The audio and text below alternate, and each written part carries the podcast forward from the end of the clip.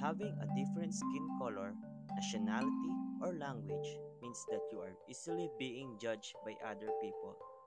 In the midst of this very painful moment for the world, one of few bright spots has been the large majorities of people across racial and ethnic lines supporting the Black Lives Matter movement. According to experts, racism causes negative psychological, social, and educational and economic impacts throughout the lifespan and contributes to mental health problems in the community. Many psychologists are concerned at the racism apparent in public responses to current issues such as terrorism, border protection, and incarceration rates.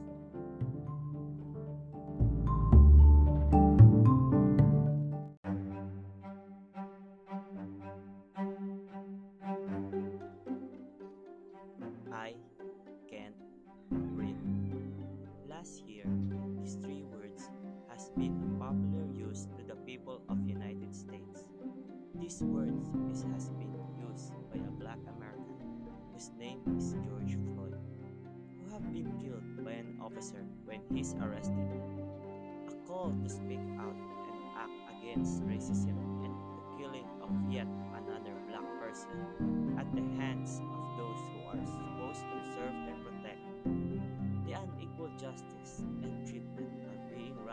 rallied by citizens of America, and all of the people want to end this discrimination.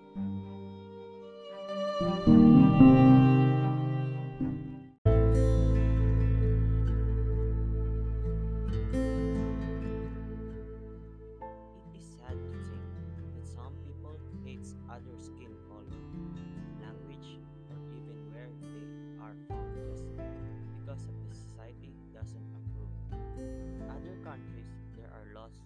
racial discrimination is a crime.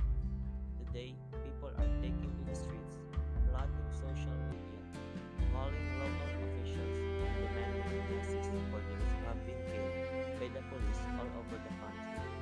Now is the time to join them.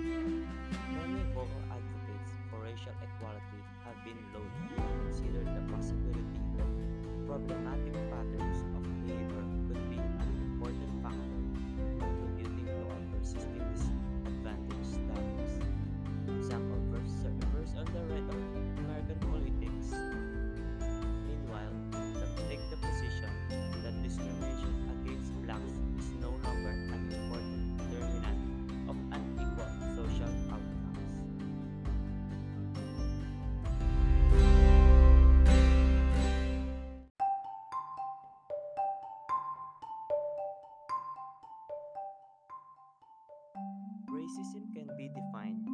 the belief that individual races of people have distinctive cultural features that are determined by the hereditary factors and hence make some races inherently superior to the others. The idea that the one races has natural superiority than the others created abusive behavior towards the members of other races. Racism, like discrimination towards women, is a form of discrimination and prejudice. Such instances of subtle racism within a society are rampant and lead to inexcusable behavior of people towards others. Such unjustifiable behavior and actions are things like mental stress, social harassment, and even physical. Since we have let racist comments and activities unnoticed, it is left untreated and leads to more division and anger between the two different people of different backgrounds.